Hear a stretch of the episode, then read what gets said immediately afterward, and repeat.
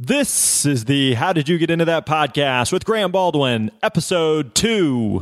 Welcome to the How Did You Get Into That podcast. Each week, we want to bring you an inspiring interview or encouraging message to help you find and do work you love. Now, here's your host, Grant Baldwin. What is up, my friends? Thanks for hanging out with us. Thanks for tuning in to the How Did You Get Into That podcast. I'm Grant, and honored and privileged and stoked that you decided to hang out with us. So, wherever you are in the world, whatever it is that you're up to, wherever you may be in your journey on life, Thanks for hanging out with us. I hope that uh, today's interview is inspiring, encouraging, uplifting, whatever it is that you're wrestling with or, or pondering right now. I, I, hope this gives you some uh, some traction, some strategy, some different ideas of, of, steps that you can take. So today we are interviewing my friend Jaime Tardy. Jaime runs a site, eventualmillionaire.com. And on that site, she literally, her job is to interview millionaires. And she makes a great living doing this. And so I think this is a super, super fascinating story about someone that's doing something unique, doing something that's kind of random, that's out there wasn't necessarily what she went to school for, wasn't necessarily what she wanted to always do. But at the same time, I think you'll hear in her story about how this was something that had fascinated her. The idea of millionaires, the idea of making a living, of entrepreneurship was something that had always been intriguing to her. So I think you're going to hear a lot about that today in the interview. A couple key lessons that I want you to pull out of today is one, the power of networking. Jaime has done a phenomenal job of just putting herself out there to connect with other people. She, she actually, she started by connecting with with a mentor as a coach. Then she connected with a mastermind. Then she connected with millionaires. And she is someone who's literally just constantly reaching out to expand her network. And I think you can really learn what has worked for her. What are some of the, the tactics that she's used to make some of these connections that have really changed the trajectory and the flow of her entire business and her career, where her career is headed. So I think you're really going to get something out of it today on that. Also, I'm really stoked for you to just hear more about her story, especially the doubts, the fears, the insecurities she had. Check this out. She was a new mom, young child, had $70,000 in debt, really no idea what she wanted to do with the rest of her life. But by beginning to take some small little steps of action, how that began to bring some clarity to where she was headed in life, to what she wanted to, to do. So I think you're going to love today's interview. Just a really, really cool, relatable story that I think we can all connect with. So all all the show notes, as always, are going to be found at grantbaldwin.com. You can go to grantbaldwin.com slash Jaime Tardy, J A I M E, Tardy, T A R D Y. So make sure you check out the links in the show notes there. Also, make sure that you stick around for the end of the podcast. I'm going to tell you about a contest that we've got running right now where you could win a variety of sweet prizes. All right. So without further delay, here's my interview with Jaime Tardy.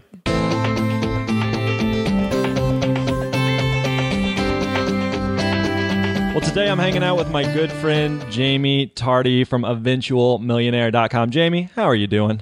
I am excellent. Thank you for asking. It is so good to hang out with you. On a side note, a personal note, I've been working and hanging out with Jaime, who's kind of helping me get this podcast going, and she's been a tremendous delight to work with and just a, uh, a phenomenal human being. So it, it's good to have you here as part of this project that you've been helping behind the scenes make happen. I'm so excited I get to be on the other side of the microphone with you. there we go. There we go. The roles have been reversed now. So, uh, all right, tell me, you are known as this eventual millionaire girl. Let's explain what exactly do you do? I know you work with millionaires, you interview millionaires, but what exactly does that mean? I work with millionaires and I interview. No, yeah. So a long time ago, I always wanted to be a millionaire, and then coming into all this, I had no idea. I didn't know any. I didn't know, you know, how to become one or anything like that. And this whole thing came about with podcasting, and I was like, hey, guess what? I could ask somebody to be on my interview show that doesn't exist and maybe, crossing your fingers, maybe somebody might actually say yes. And imagine what that would be like to have a millionaire who, I mean, I've interviewed one that charges $1,000 a minute. Well, like thousand dollars a minute. Yeah, no, mine's an hour, not a minute. So apparently, I owed him forty five thousand dollars. But the interesting piece was is so many of them said yes. And I'm so thankful to be able to get stellar, amazing people to sit down with me and give me everything that they know. And so it's been a whirlwind of a time for the past three years. I've interviewed over 140 millionaires and millionaires that have started their own businesses. So it's not just, you know, that they saved for a really long time. I was really looking for people, I'm a business coach, right? I was looking for people that made their money through entrepreneurship and owning a business. Nice. So, where does this fascination of millionaire and just money in general, where does that come from? Is that something you were raised with, or have entrepreneurial parents, or where did that begin? Yeah, my parents were not entrepreneurial. My dad sort of worked for himself and always told me that I should, but then ended up having to get a day job because it didn't work out so well. And so my parents yeah. didn't have a ton of money. And I remember when I was little, I remember in the yard there was a tree and it had really pretty leaves, and I'd call it the money tree, and I'd pretend I'd go and I'd take the money off the money tree. I was always, for some reason, always obsessed with money and transaction. I did, you know, all the quintessential little entrepreneurship stuff like selling books at my in my driveway or lemonade stands or whatever I possibly could. I think I was a hustler at, at a young age. But the fact that I didn't have a lot of money made me think that that was the solution.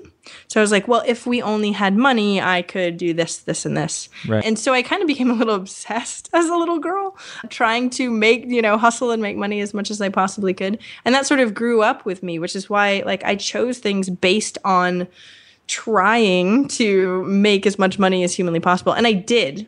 I totally I went into the corporate space. I don't know why I didn't pull the entrepreneurial piece. Maybe because I saw my parents not being very successful enough. Um, so I ended up getting you know a six figure job when I was 22, just at hundred thousand dollars, which is pretty impressive for a 22 year old. But for I sure was so unhappy it was ridiculous. And so it really made me shift focus on it not being about a million dollars at all because it's not. I mean the reason why i wanted the money was so that way i could have the freedom and the you know time and all that other fun stuff that i wanted as a little girl. And don't get me wrong in the trips and experiences and all that stuff that the money could bring but i was miserable. And so my life was way more important than the money and that's when i had to shift. Yeah that's crazy. It's interesting, like when you think about it. I know you've got a couple kids. I've got three little girls, and how even like growing up, that some kids just have kind of that that fascination with business and entrepreneurship, and whether it's lawn mowing or the lemonade stand or babysitting or whatever. It's just kind of like I don't know. I'm just drawn to that. I was the the same way where I was just always looking for that next opportunity, that thing that that just like ah, let's just give that a shot. That seemed like you know you're to pay me twenty bucks. Heck yeah, I'll do that. That'd be cool. And we're just drawn toward the, those types of things. I, I look at like even with my own kids. I've got you know three little girls, and my my oldest daughter who's only eight loves watching Shark Tank with me and wants to just sit down and she's fascinated by it. And so it's interesting how some kids were just drawn to those types of things. Mine already has a business. Mine's seven and already had a business making, you know, a good 30, 40 bucks net profit a month. I was pretty impressed. But the funny thing is, too, is that the millionaires that I interview, looking at their backgrounds, many of them, if not most, uh, had some sort of, you know, hustler nature when they were younger, selling baseball cards or like, like you said, even on the bus, one of them would bring extra snacks on the bus and then sell them all for a markup. There you go. on the bus. So little things that you find everywhere. But yeah. hey, making money as a young kid, that's awesome. That's cool. When you were in high school, what is it that you wanted to be when you grew up? That's a good question. I was an artist. I was voted most artistic in high school, actually. Nice. And so All right. I went to school for medical illustration at first. So I thought that's what I wanted to do what was intriguing to to you about medical illustration? What is that even? That's a good question. And so it was making like for medical books or for like law trials, they would you would need to actually like draw out what it looked like. Now, back way back then when I was young, we didn't have that much great computer graphics, so of course, you know, cuz I'm old. Uh, so you're making it like you're dramatically old here. I'm so old. But being able to uh to show what that looks like and the reason why I chose that is because I was really I was a realist. I, I really was good at technical drawing and this way it added some credibility in the science department because I didn't I couldn't bring myself to be just an artist because I was very analytical. And so I was like, okay, this is the best of both worlds. I feel like I can do that. But it was more or less a pick out of the air. I was sort of like, well, what do I like to do? I like to draw. I was voted most artistic. That must mean something. Therefore, I should pick something where I can make some pretty good money and go to college with it. And it was it was pretty sad actually. I mean, I was thinking forever on what I would do and I just sort of picked it out of a hat uh, just about. And that I don't think is really the best way. And looking at my history, I changed the first quarter of being at school to computers to IT. So, I mean, I only lasted as a medical illustration major for, you know, three months total. So, picking out of a hat, probably not a good idea. So, shift gears pretty quick. You do the IT thing. Is that what you graduated with? Yes. Gotcha. So you got the IT degree. It sounds like you jumped right into the, the corporate space pretty quick. What was it about the IT thing that appealed to you?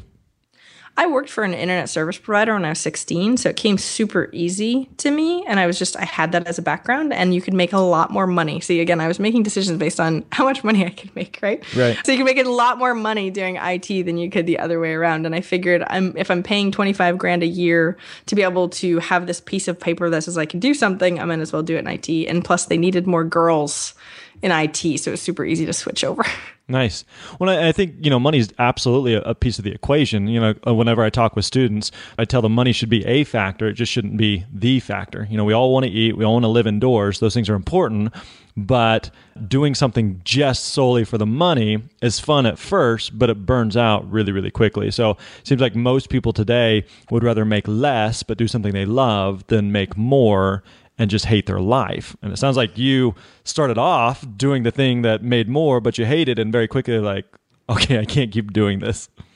It was insane. I worked full time and went to college at the same time full time. And so, Dang. yeah, because I had a house when I was 19, it was kind of silly. And so, being able to do that, and so when I got done with college, the reason why I could get a six figure job right out of college is because I was making 45,000, I think, a year full time working during college. And so, being able to do that sounded wonderful. And yeah. so I picked that. I was like, oh, I'm amazing. I'm flying around the country. This is awesome. You know, two years of that made me go, oh my gosh, I hate my life. I can't believe I chose this, right? Expense accounts sound great on the surface.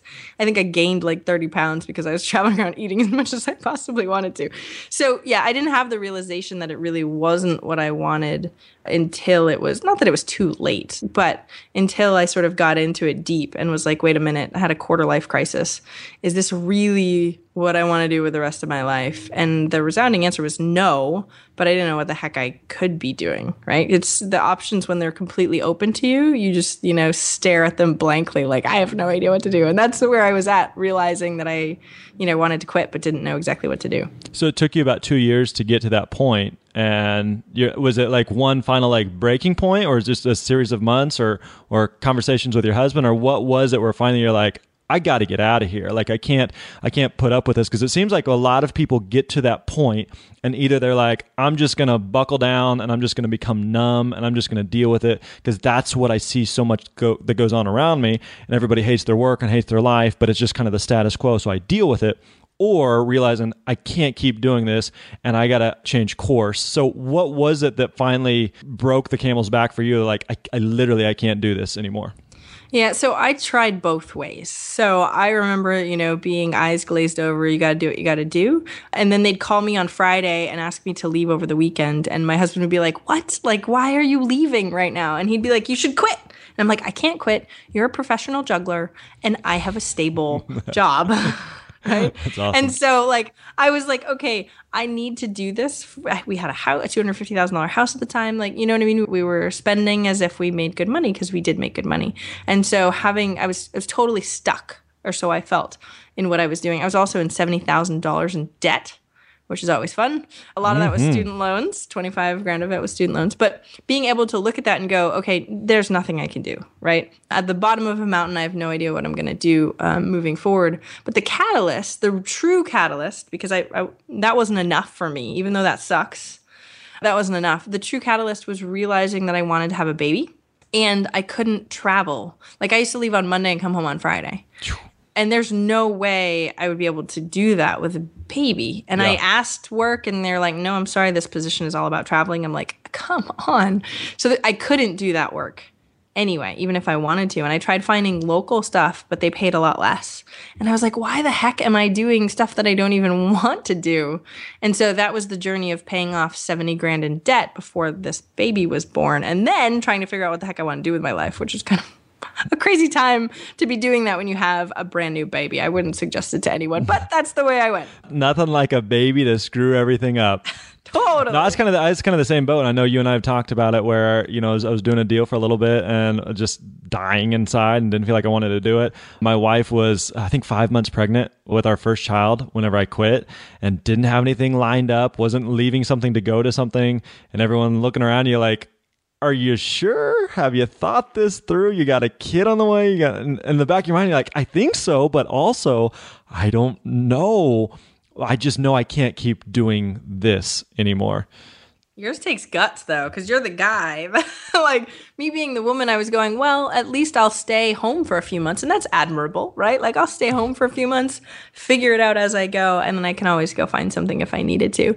But for you switching being that the breadwinner, like that's crazy. Go you. Good times. Good happy happy memories. we're, we're both happy that it worked out either way now.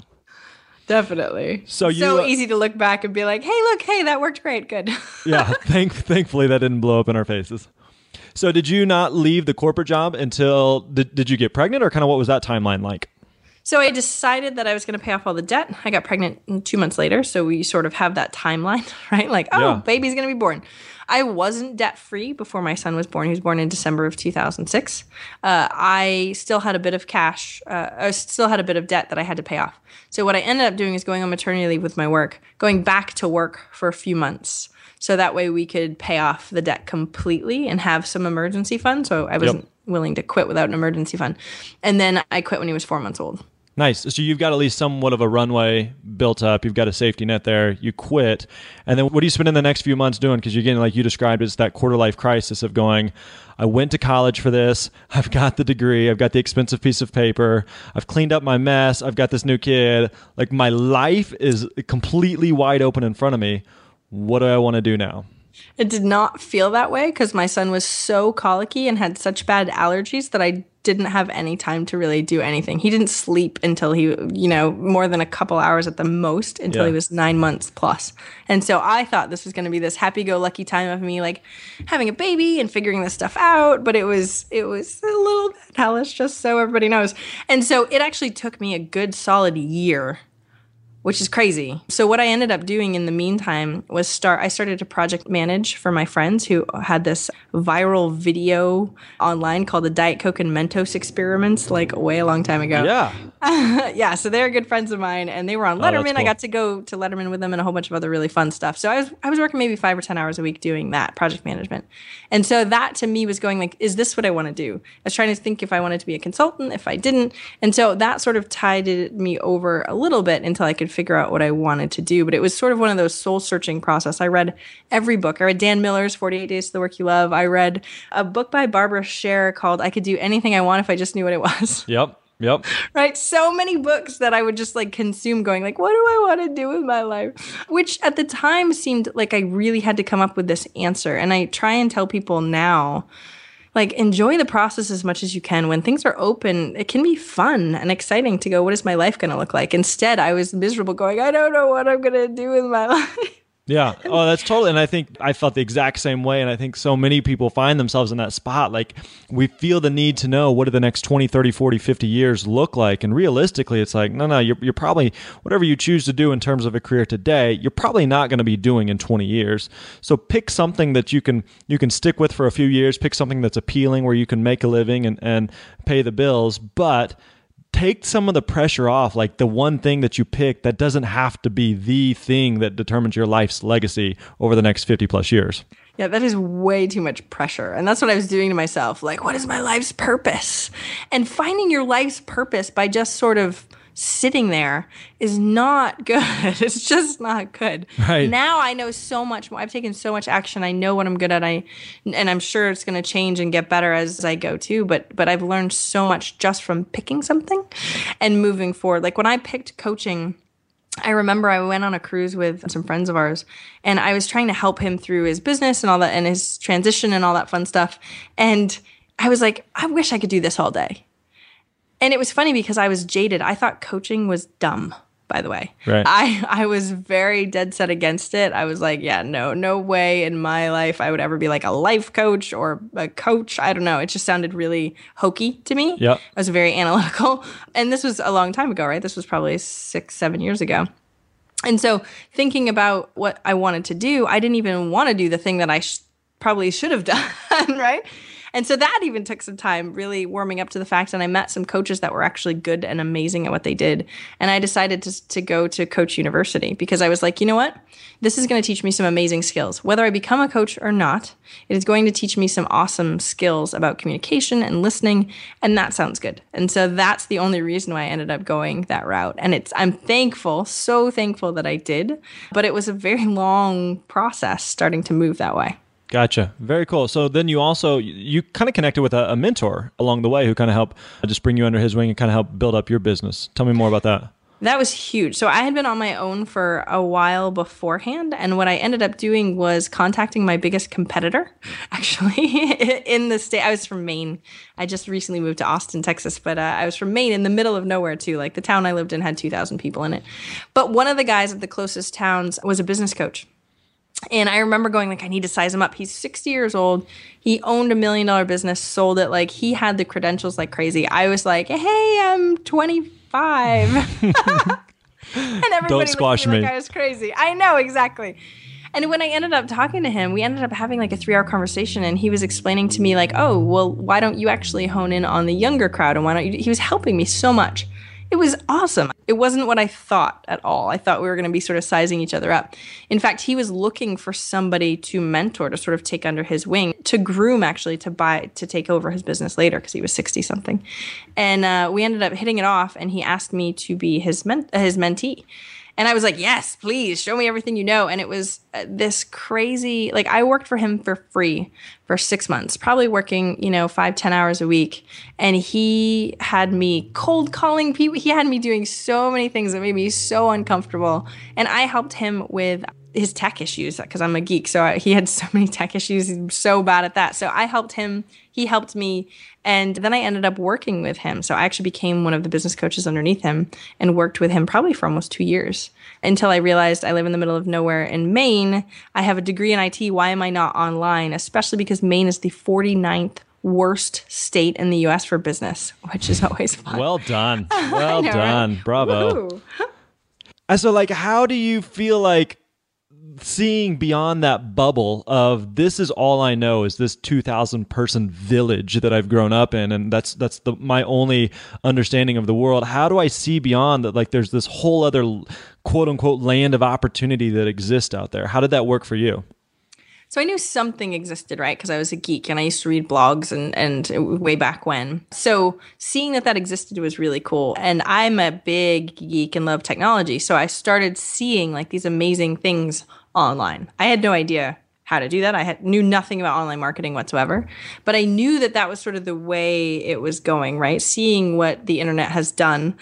the fact that I could be in a town of 2000 people and reach anyone really really inspiring right? It doesn't matter where you live anymore thankfully. So the funny thing is is looking at my history i mean i only moved to austin three months ago. So i was probably the most well-connected person in maine right? So i was the girl that knew all the millionaires right? I had interviewed over a hundred millionaires from this town of 2000 people. It does not matter where you live at all. You can connect and get in touch and network with so many incredible people now just because we have a computer with internet. Like I don't if I didn't live in this age, I don't know what I'd be doing right now. but thankfully, we have these resources that are inexpensive that anyone can deal with. I mean, I have clients in Belgium. Right? I have clients all crazy. over the world and it's insane that I would be in like the middle of nowhere in Maine, like in the woods. Seriously, I had 5 acres, so I was in the middle of the woods, you know, chatting with someone from Belgium. And so we are just really lucky to be in the in the place we live in now and I think it's only going to get better.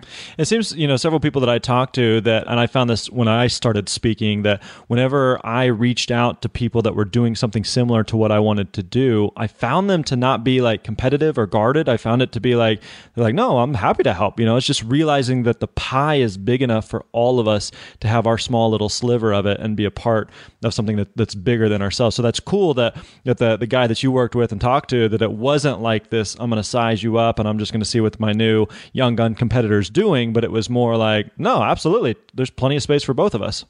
Well, and the funny thing is, he wasn't totally like that. I love him dearly. Love you, Kirk. But the only reason why he took me under his wing because he saw me as an asset, not a liability, right? But there was only so many business coaches that not that that could succeed there. There's a lot of businesses there, but it was like, ooh, what are they doing? And I think he thought I was so underqualified that it wasn't a threat. Gotcha. so whatever. but the good news is, is that once you're online, right? We've talked about this before. I have so many friends that are doing similar things as me, and that is amazing because we can share audiences, right? If I can do a guest post on on their site, we can share our audiences. There's enough room in the internet for everybody that's doing things that are similar. And so as as assuming you're doing really high quality, not shady stuff, right?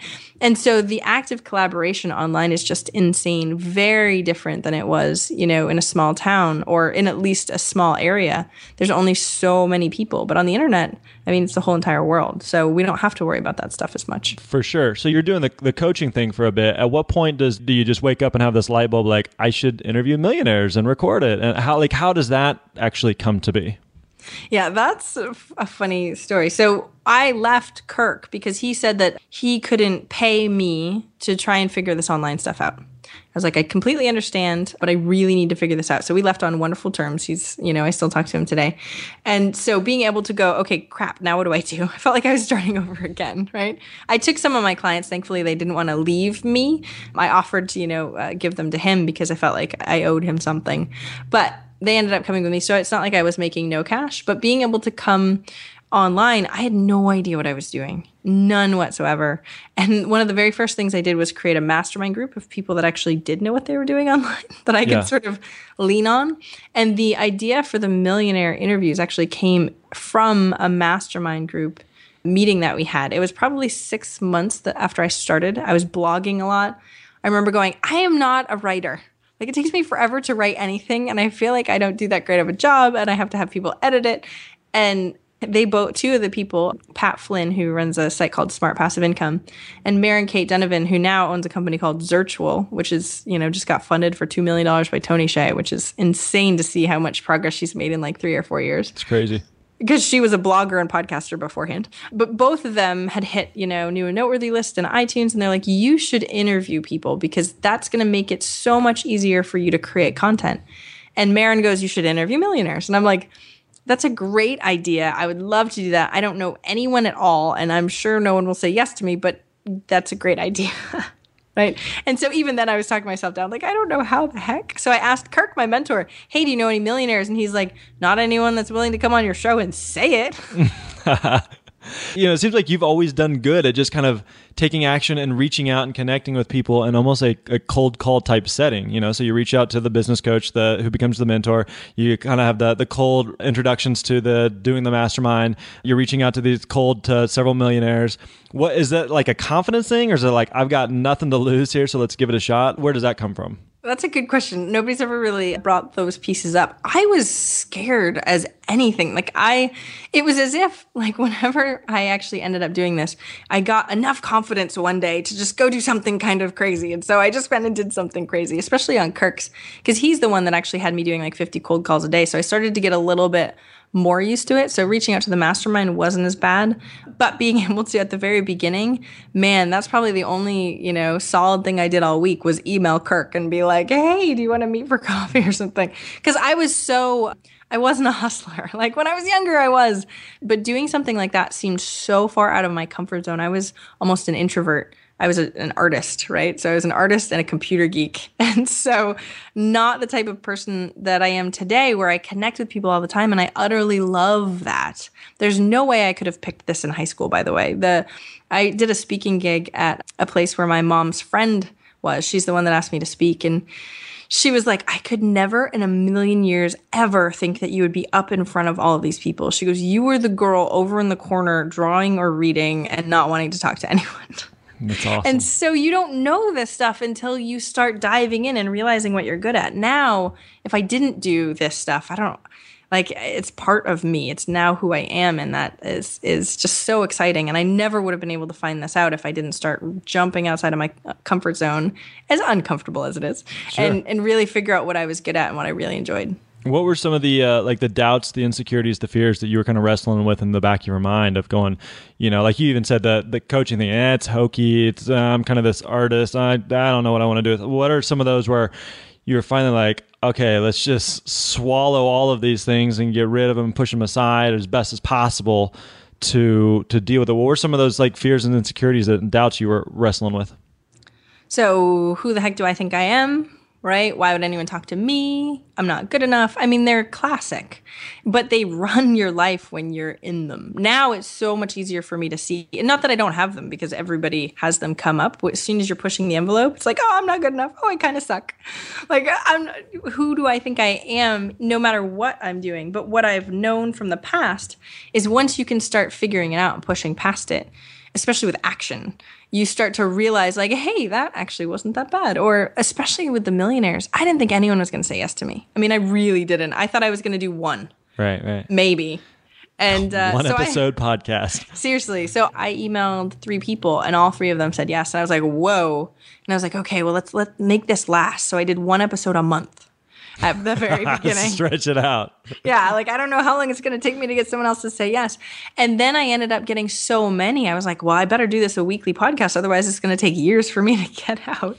Right. And so it's just sort of funny the way, I mean, I set myself up for, you know, mediocrity, I guess, and then realized, hey, this is actually easier than I thought and then ended up pushing farther. And so being able to have and and having mentors and mastermind groups going like, well, why not go do this and look at what you did, uh, and supporting you the whole way is extremely helpful because pe- other people can see how you shine way better than you can see things. I mean, the fact that I have people that can tell me that what I'm good at, and I'm like, oh, really? I guess so.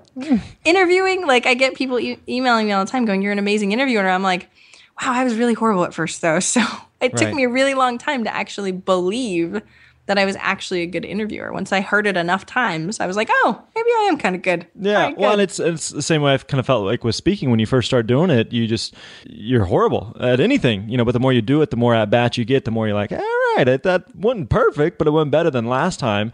And I think your confidence in that skill set starts to grow and develop over time. Well, that's I think the key, right? I remember my mentor talking about those 50 cold calls and he's like at first I was shaking. Like I am not the type of like I was shaking on my first millionaire interview. I was shaking doing cold calls. Like I'm so bad at this and I turned bright red too. So speaking, like I still turn bright red.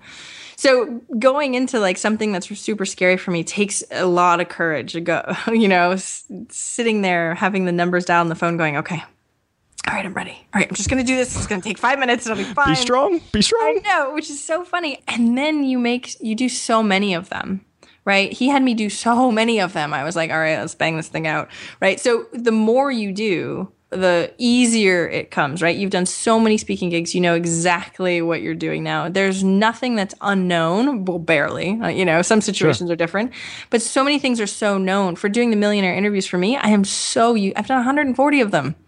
I could do that. I prep for five minutes beforehand. Maybe I go, who is this person I'm talking to? All right, cool. And that's it. Whereas yeah. before, you know, it was hours of preparation. And so being able to just do it a thousand times, you're going to get good at it no matter what it is, even if at the beginning you feel like you're the worst person in the world at it. Sure, absolutely. Looking back, you were so you're you're 24. You've got seventy thousand dollars in debt. Not really sure what you want to do. You got a new kiddo there. Looking back, what advice would you give to yourself today? I wish I had gotten rid of those I'm not good enough thoughts before because I think it really held me back a lot. I also got the I look too young so what do you do with that, right? I, I, I, used to get carded for movies when I was 24, right? I had a kid and I was married for years, and I was carded for movies and scratch tickets. So you, will value that at some point. I do. Now people think I'm like 25. I'm like, sweet, I'm so much older than that. But being able to see that then, it just sucked, and it made me feel really down about it all.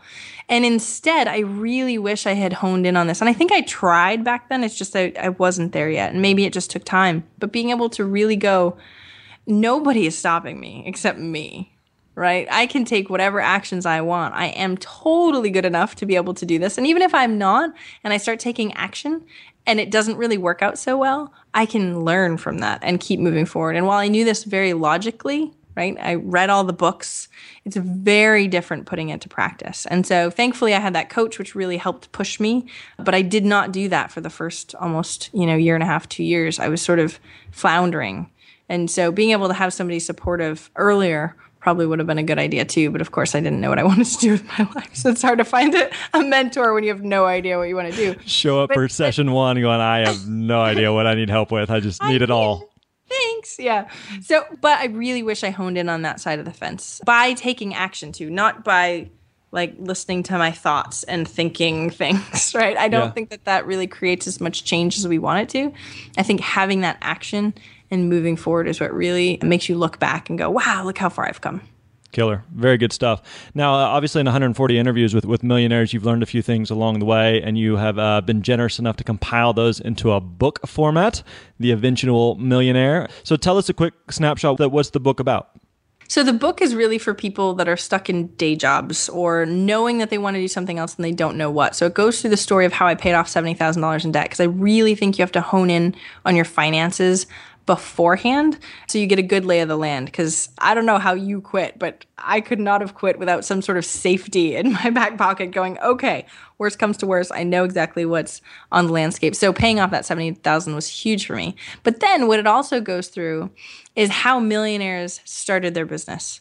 So at the very beginning, what were those steps that they did? What did they say wasn't worth it? What was really worth it? How did they find their ideas if they wanted to get in business? I mean, there was three key ways. So it wasn't this huge myriad of, of a ton of different things. What businesses work? What don't work? Did they have fear? I have a whole chapter on did millionaires have fear? And, you know, I'll spoil it for you. Yes, they did. Spoiler alert indeed. I know. And it totally talks about like how they got past that fear. And it talks about how to find a mentor for free, by the way, too. Like not necessarily having to pay. I pay for my mentor now. Well, I pay for my business coach. I actually don't pay. I have five mentors. I don't pay any of them. But being able to find them and then get them to say yes is a big thing too. So that's all in the book too. It's a whole bunch of amazing things that I learned from millionaires. Very cool. And I've uh, I actually have my own copy. I've read it, and it is delightful and wonderful. So if you're listening to this, pull over right now wherever you are. If you're in the gym, pull out your phone. You need to get this book, The Eventual Millionaire. Go on Amazon, Barnes Noble, wherever uh, fine, excellent quality books like this are sold. Make sure you pick up your copy. Well, Jaime, thank you so much for sharing your time with us. Where can we find out more about you? Well, the other thing, Grant, I would love to give away a copy of Yeah. my book to one of your people if you're cool with that. I know I just sort of threw that on you, but I didn't tell you about that before. Yeah, I'm totally. I will send you a book and you can send it out to one of your one of your new listeners. I'm super excited about that. So yeah, you can find out more about me if you want to know all about the millionaire interviews. You can go to eventualmillionaire.com. They're all for free on there. You can also check it out in iTunes. Just look up Eventual Millionaire and you can subscribe right there. Yeah, make sure you do subscribe because it really is They're just some phenomenal interviews with some people that, that again, like Jaime described, you or you or I as listeners may think that are just untouchable that we can never get in front of them. Jaime has magic power; she's been able to connect with them, and uh, we can in- learn some of the insights that she's gleaned from them. So make sure that you uh, you check that out. So, Jaime, always good talking with you. Thanks for sharing your uh, your thoughts and your journey with the rest of us. Thanks so much for having me on, Grant. I really, truly appreciate it. All right, you're awesome.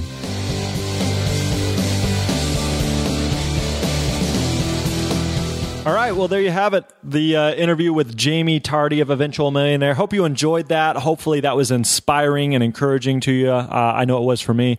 So, as always, you can find all the show notes, links, everything that we discussed and covered there at grantbaldwin.com. You can go to grantbaldwin.com slash Jaime Tardy.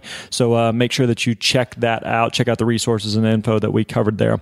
Also, I want to ask you a little favor here. As you know, we are just getting this podcast rolling, and there are many podcasts out there. And so we want to help just be able to promote this to as many people as possible, be able to help as many people as possible. And hopefully, if you found it encouraging, if you found it beneficial to you, we would love for you to help us just share that message and to share these episodes with other people as well. So we've got a little contest going where you can win some uh, some pretty sweet prizes. All right, uh, things like iPad, a Amazon gift card. You could even win a, a coaching or consultation session with me, which is a, is a pretty sweet deal if I if I do say so myself. Even uh, my mom might sign up for that. So here's what you can do. You can go to grantbaldwin.com slash contest. grantbaldwin.com slash contest. All the details are going to be there. Let me give you the quick nutshell of here's what I'm asking you to do. If you would, go within iTunes and do one, do three things for me. Go in iTunes and subscribe to the podcast. Just search, uh, how did you get into that? You'll find our podcast there. There's a big button that says subscribe. Click that button to subscribe to the podcast. That way you know you're getting every single episode when it comes out.